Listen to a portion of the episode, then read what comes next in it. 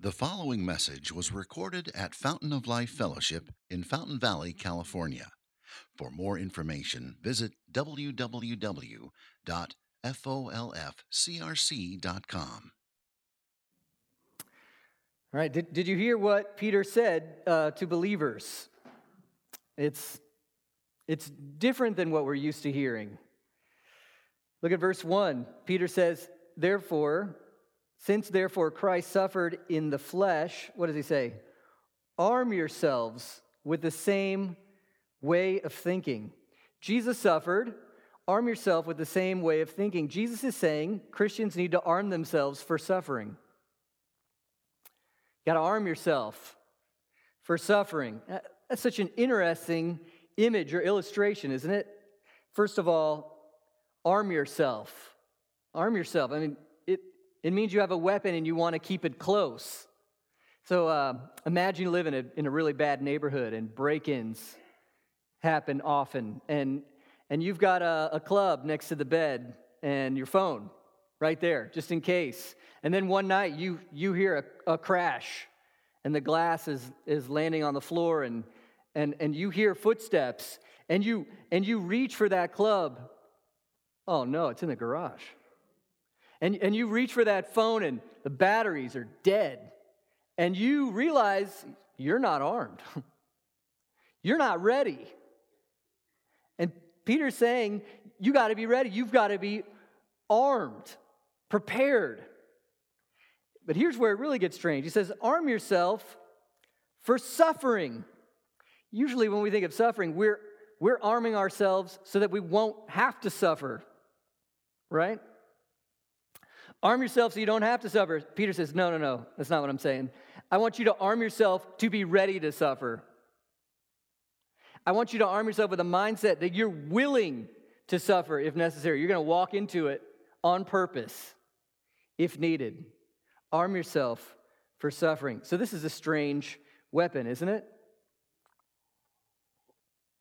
A strange weapon, Peter says Christians need to have a willingness a willingness to suffer in some way if necessary.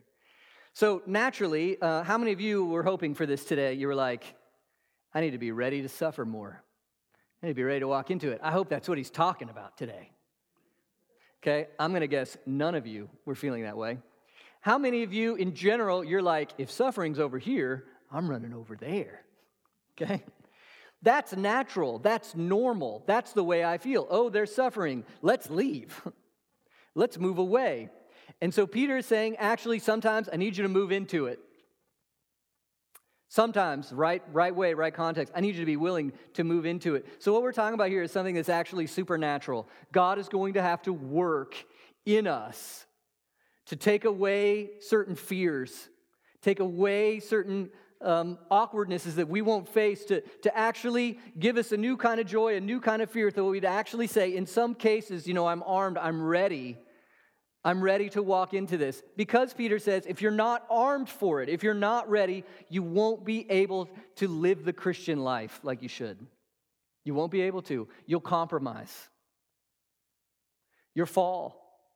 You won't be who you're called to be. So we have to be armed with this, Peter says. We have to be ready. So to me, the question in this passage is kind of a, a how. There's, there's, there's a why. We're going to see that as we go through it, but also a how. How do I get motivated to actually want to take on this attitude? Or the, uh, looking at it from a why angle, why would I want to be like this? Why would this be worth it? So that's what we're going to walk through in this passage. We're going to see four things, I think. The reality that motes you, motivates you into why, that gives you the how, the reality. Number two, the belonging. You have a belonging uh, that you need to see that's going to motivate you to arm yourself like this. The break. There's going to be a fundamental break that having this attitude enables. And Christians should be like, yeah, I want that. Reality, belonging, break. And then finally, the reward where you say, this is going to be worth it. It's going to be worth it. Reality, belonging, break, reward. So let's start. How can you arm yourself like this? How can you be ready? Well, you see, uh, 1 Peter 4 1, that second word is so important. And I want to start here just for a second. Since, and then what's the second word in verse 1? Therefore. Therefore, uh, you ever been to like a little Bible study class and they say, uh, when you see the word therefore, you need to ask what it's there for. Why did he put it there? Because therefore is a cause and effect kind of a thing. Cause and effect. There's a reality over here, and that should change you over there.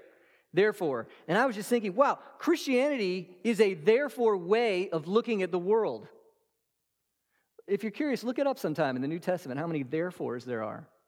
Christianity is a therefore way of looking at the world. So, what I want to say here is our ethics, our rules, our practices, they don't just come from nowhere. Uh, it's not just about human opinion or following along traditions.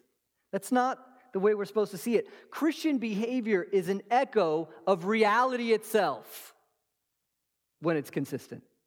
Christian behavior is an echo of who God is and how He has designed the world to work. There's always a therefore. Uh, you read God's word, He almost never says, because I said so. There's a time for that, okay, parents? There's a time. And sometimes, trust me, because I said so. But so many times He says, well, here's why. This is the way I want you to, to live because there's a, there's a therefore. It's an echo of reality itself. Um, and you know, we live in an increasingly secular world, and I, and I need you to realize the secular world doesn't have this therefore. It doesn't have this therefore. So uh, let's, I heard Tim Keller give this illustration, and he does it better than I will. Um, but let's, let's play a little game, okay? Most of us, I hope all of us, would say racism is wrong. Can I get like a big amen? Praise the Lord. And you know what's great? Uh, hopefully, if Christians are consistent, they all say that. Now, in our past, in our history, we failed a million times. But if we're consistent with what we believe, racism is wrong, right? In our time, in our day, in our country, most secular folks, even if they're an atheist, they would agree with that. Praise God. It's God's providence. Praise God. They would say, Amen. Racism is wrong. Okay, now uh, what does a little kid do? How old do they get? And, and they ask the same question about 83 kabillion times. Why? Why? Why? Why? And at the end, you're like, because I said so. but let's do that. Why? Why? If you're a secular person, that means you're not, you don't really believe in a transcendent God, and you think all of reality is really just the here and now, the material. And you're like, racism is wrong. And I'm like, I'm going to give you a high five. I'm so with you on that. Racism is wrong. Hey, just for fun. Why? And the secular person might say, well, every individual is valuable. I can give them another high five. I agree. Why? And you go down the line a little bit and you get to their view of ultimate reality, which is a billion years ago, we all climbed out of the primordial soup. And we all includes uh, the mosquitoes that you slap and the cows that you eat and the human beings. And this has worked in such a way where it's, it's a survival of the what? The fittest. The survival of the fittest. And that's ultimate reality. And so, if one race is stronger or more powerful or has more technology than another race, then why couldn't that first race dominate the second race? Well, that would be wrong. Why? The secular world does not have a reality, it does not have a therefore for its ethical claims. There's no therefore. Um, so, praise God, when a secular person has high ethics and they fight for justice, high five, they're being inconsistent. When a Christian is racist, he's being inconsistent. But I need you to see, folks, we have a therefore why is racism wrong? There's a holy God who made people in his image. Jesus Christ has come to earth and said, Love your enemy. Therefore, therefore, everyone is to be treated equal value, equal worth, dignity. Do you see the therefore? We have a therefore. And so what I want I want you to see here for this this version of the therefore in the New Testament is when Peter says arm yourself for suffering, it's coming from an a therefore, a reality of who God is and what he's doing and what the story is all about, and how if you're willing to arm yourself to suffer, you're fitting in with what the world is all about and where things are going. I mean, this is your life. Live it to the fullest for Jesus. Arm yourself for suffering right here. It's coming from who God is and what He's done. That helps us arm ourselves, helps us get ready, helps us buckle up, because we're connected to the reality of God. Second, the belonging. 1 Peter 4 1. Since therefore Christ suffered in the flesh. What's the therefore here that arms us there? Since therefore Christ suffered in the flesh. Christians, have you noticed how often your therefore for how you live is hey, look at the gospel. Look at who Jesus is. Look at what he's done. That's how you arm yourself to suffer if needed because you're going to look at what Jesus has done. Two examples of the therefore. Look at Romans 12 1.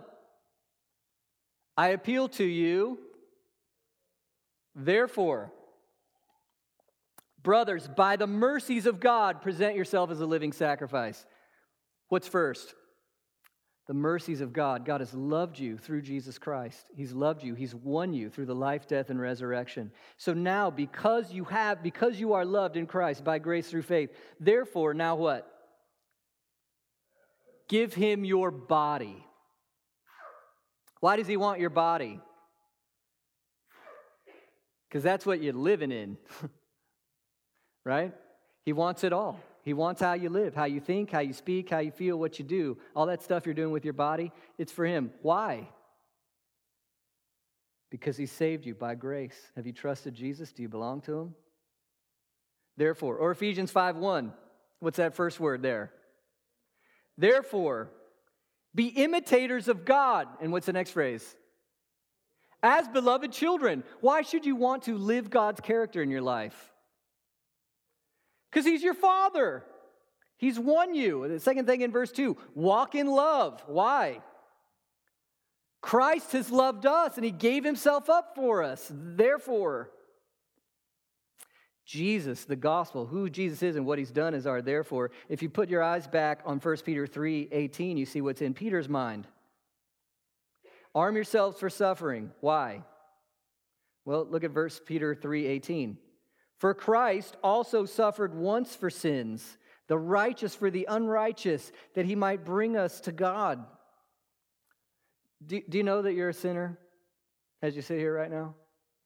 D- did you know that if you stood before God on your own life, what you've thought, what you've said, what you've done, you know you've rebelled against him, you've replaced him, you haven't wanted him, you, you, you've paved your own road, and it's, it's been a dumpster fire in some ways. You deserve his judgment. We know that. And look at what Jesus has done. We looked at his last week if you want to get on the website and listen to what we said last week. But here it is, 1 Peter 3:18. Christ also suffered once for sins, which means it was uh, the perfect sacrifice, one death on a cross to pay for all your sins. Isn't that amazing? If you trust in him today, guess what has happened to all your sins? Forgiven, gone. Oh, that's awesome. Once for sins, it was perfect. He was the perfect sacrifice. Not only that, he's the perfect substitute, the righteous for the unrighteous. You see the trade here? I'm unrighteous. I deserve the cross. He's taking it instead of me. I deserve to be judged by God. God's accepting me. Why? Because he punished Jesus in my place. Jesus is the perfect substitute. He gives us his righteousness. We've given him our sin. He's the perfect sacrifice, the perfect substitute. He's also the perfect reconciliation that Jesus has brought us to God. Our sin separates us from God. Jesus brings us in. You can come right up in and call God your Father through Jesus Christ. Jesus did all this, suffering for sin. And now, what are you supposed to arm yourself with? Being ready to suffer in some way, if necessary, because of what he's done for you. How does this work? Uh, was trying to think of a weapon with two sides, so all I could come up with was a sword. Okay? You got something better for me? You can tell me later. Double edged sword. Double edged sword here of arming yourself with the gospel. Number one, when you see Jesus on the cross, what does it say about how he feels about you? Uh, the risk of being cheesy, say, I am loved. I am loved. Go ahead, go ahead, it's okay. I am loved. I am loved. I am loved. If you don't believe you're loved, you will not be able to buckle up for suffering. You will not be able to face suffering for Jesus if you do not believe you're loved. And to look at his suffering for you and how loved you are. I'm loved, I'm loved, I'm loved, I'm okay right now, I'm forgiven, I belong to him. I'm, we're good right now through the gospel, I'm loved. Okay, Jesus, I'm ready for what you have for me because I know you love me. So that was the first side of the edge or of the sword. The, the other edge, I'm led. Say, I am led. Led. It's the idea that Jesus is leading you. Uh, we saw at the end of that Peter passage last week that he sits at the right hand of God. He's interceding for you right now. It says in this letter that Jesus is our shepherd. He's leading you. He's sovereign over your life. He's in control. You can trust him. When, when suffering feels like it's coming or you're walking into it, you're not in a chaotic accident. That would be back to going secular, right? Everything's just a chaotic accident, including your suffering and your joy. That would be consistent in that worldview, but that's not our worldview. We have a God in heaven. We have Jesus who is king. And when things come in our path, whether they're easy or they're hard, we are being led by him. Man, suck on Psalm 23 this week. The Lord is my shepherd. I shall not be in want. He leads me, He guides me. Even though I walk through the valley of the shadow of death, that sounds like a rough neighborhood. I will what? I will fear no evil because you are with me. My shepherd is with me. I'm led. I'm led. When you're loved and you're led because you belong to God through Jesus' suffering, it helps you buckle up to arm yourself with, you know what? If need be, I'll walk into suffering. I'll do it. I'm ready. I'm armed. Reality, belonging, now the break. Should arm ourselves for suffering because of the break. You ever, you ever been in a really terrible relationship you knew you shouldn't be in? Uh, evidently, I'm the only one. Um, pray for uh, that's over, okay? The one I'm in now, till death, right, babe? Right, okay. It happened a long time ago. And uh, man, it was a mess. It was a mess. And, and do, you, do you remember the pain of the, the break, the breakup? And you were dreading it for forever because it's so awkward and difficult. And you, you probably stayed around longer than you should have because you just didn't want to handle the confrontation because that's going to be painful. You didn't want to walk into that suffering. And then finally, when it was done, you knew it was, a, you knew it was junk. You're finally done. And you go,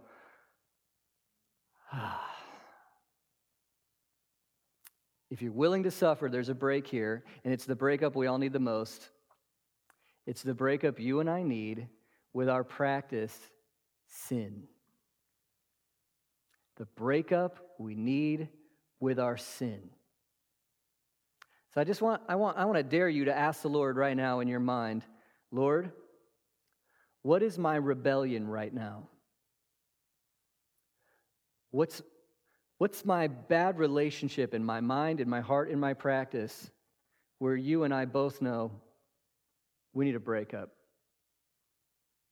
Because what Peter is really getting at right here is if you know reality and you belong to God and He's calling you to this, if you know Jesus has won you and through His suffering, you're loved and you're led, okay, now you're ready. You're, you're armed for suffering and you're ready to break with sin.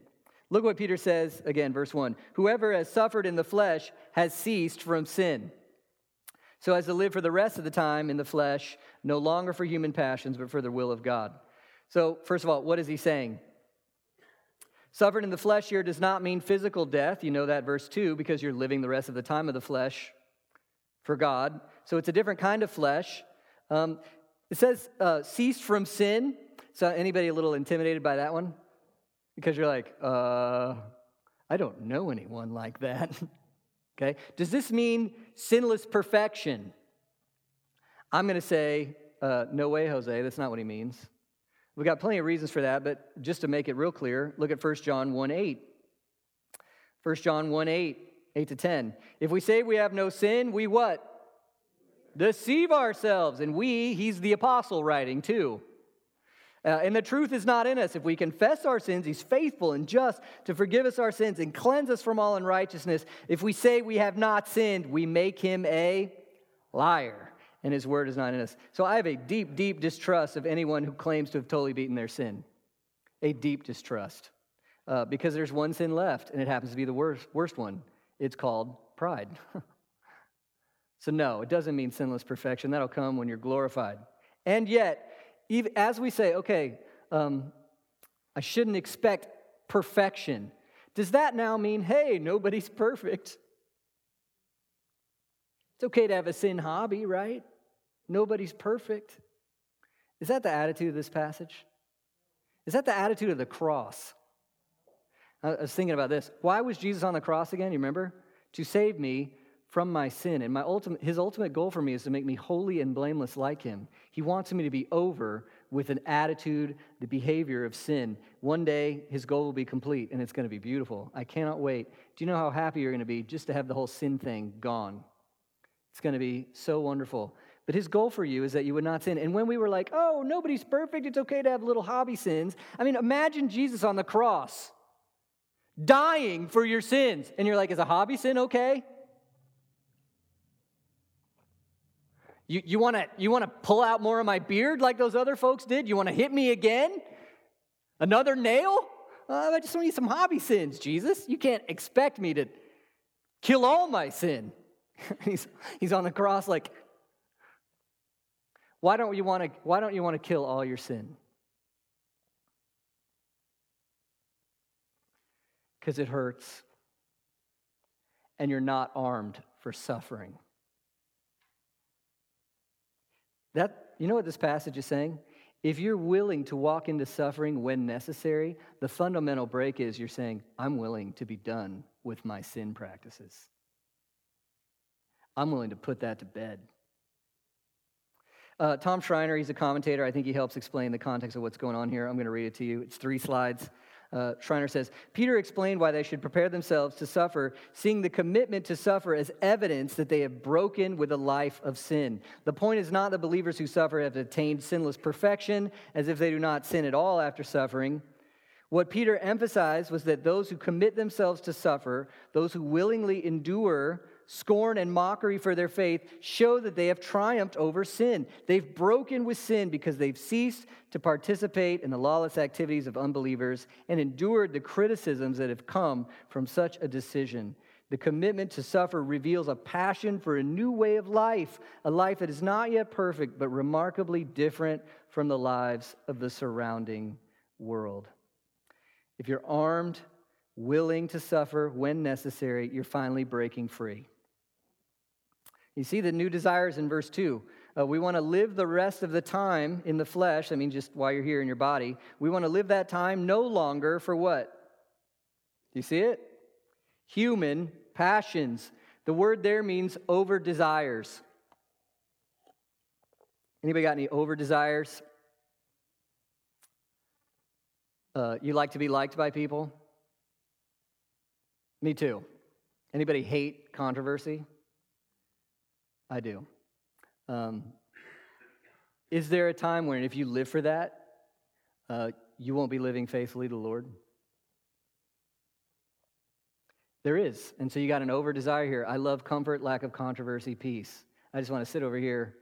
Uh, and then all of a sudden, some, in some context, you're like, I, it, it can't be left there. Well, if you have an over desire where you live for comfort, you're, you're not going to live for the Lord in that moment. You've made that your king and your Lord.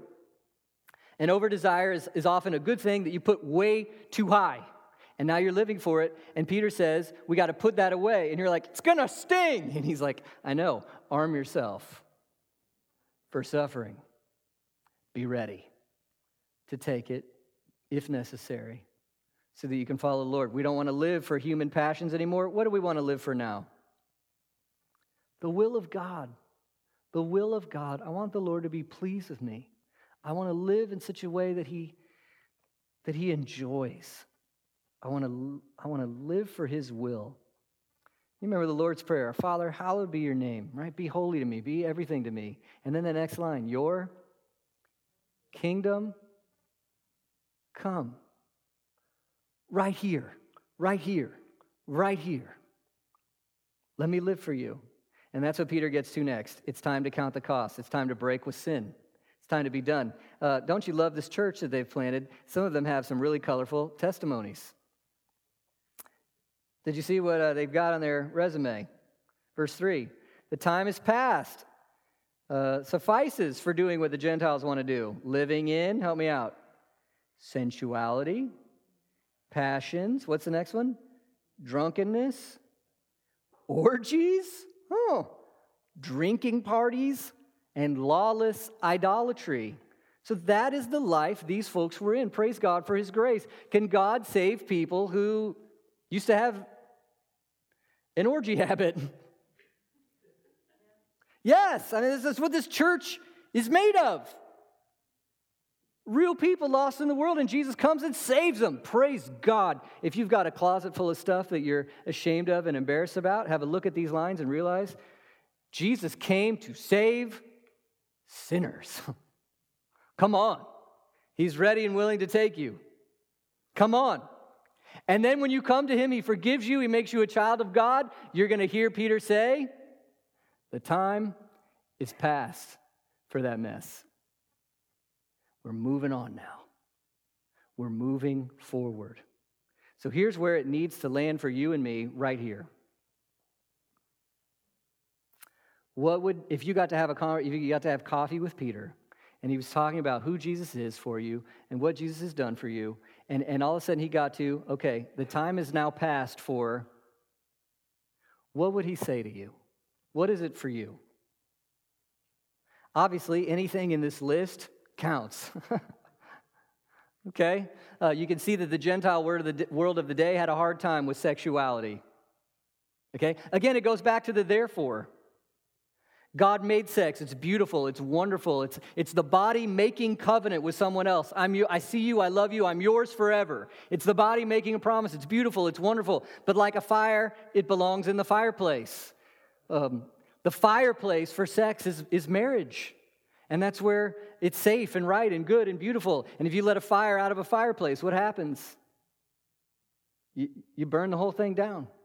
And our world is full of the scars, full of the scars. So the therefore, hey, therefore, this is what God has said. The time is past for that kind of uh, just rebellion. You've been bought, you're loved. But what's going to happen if you stop some of these? Uh, you know, you're on the, the party text list and they're like, hey, Friday night at nine. And you and you have given your life to Jesus, and, and now you got to be like, you know, little text thing shows up, the three dots. And they're waiting for what you're going to say. And you're going to say, I can't be there. And then maybe they pull out the why. Therefore,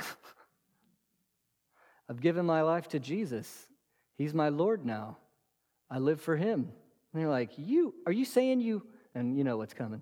You hate us? You think we're terrible? You don't want to be our friends anymore? How dare you? you you're a bigot. You're small minded. You're oppressive. You're this. You're that. And guess what's coming? Suffering. You're suffering. They're maligning you. They're maligning you. And you have to answer the question, right?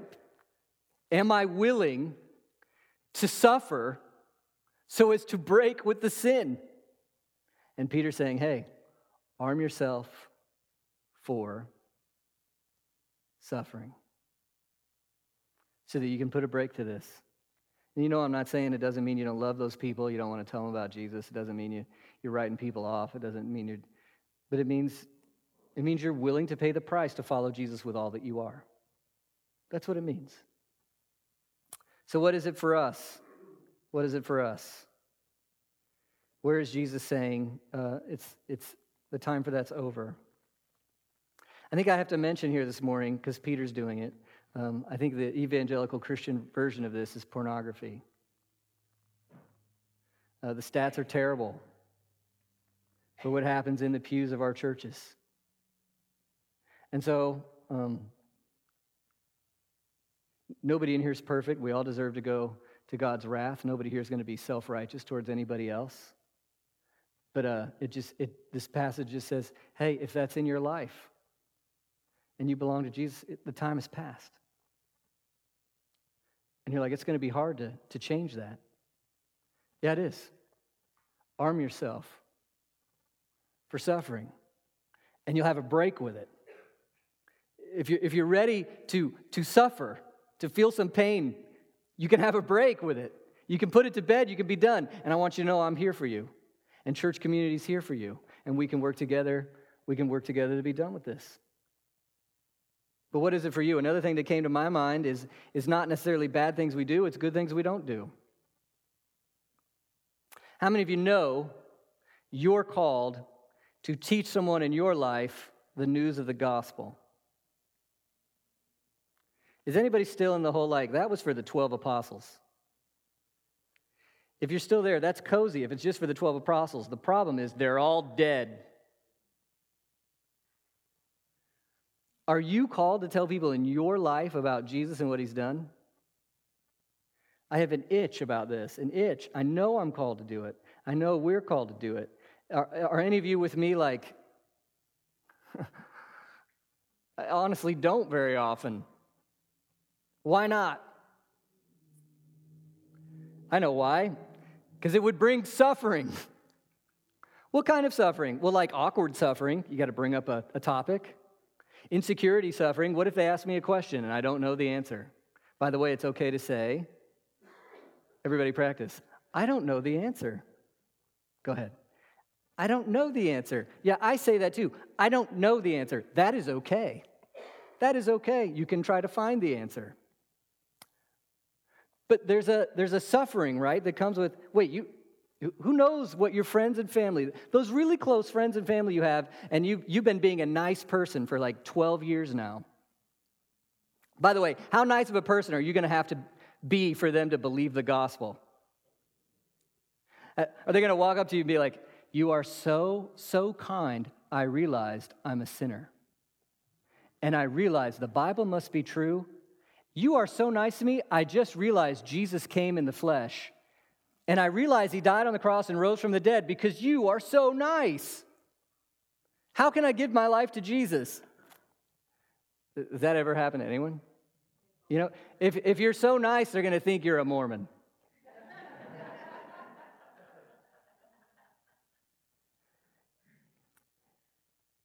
we have to open our mouths. Am I saying don't be nice? Dear God, no, right? Be nice. We have to open our mouths. Why don't we? Arm yourself for suffering. It's not the first century church's suffering, right? It's maybe people getting a little, but arm yourself.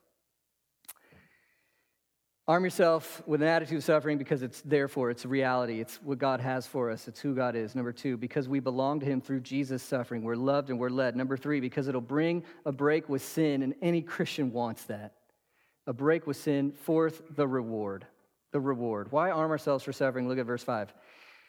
Okay, when they malign you, when you, when you quit joining them in these things, when they malign you, they'll give an account to him who is ready to judge the living and the dead. Yikes. What's coming one day? Judgment day. Judgment day. We stand before Jesus, we answer. We answer. They're going to answer. The word that stood out to me is they will give an account to him who is ready. He is ready. It's all just the water is right there at the tipping point. He is ready. The major reason Jesus waits to come back, he's got more people to save. He's ready to bring it. He's ready to start the new creation. He's ready to take us to, to heaven. He is ready to, to bring an end to evil and injustice. He is ready. It's coming. Are you ready? Are you ready? Do you want him to hear? Uh, do you want him to say to you when you see him, Well done? There, are there going to be more precious words than that in the history of life itself? If Jesus would look at you on that day and say, Well done. You know what you're going to need to arm yourself with to get some of that well done? Arm yourself for some suffering.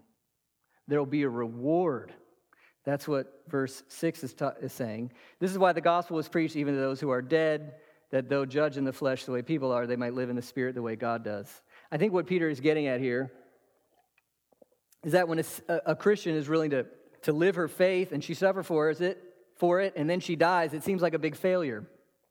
So Peter here is remembering those basically Christians who are now dead the, the people the gospel was preached to. And so the question is was it a waste for them to suffer for Jesus, or are now they kind of glad that they did?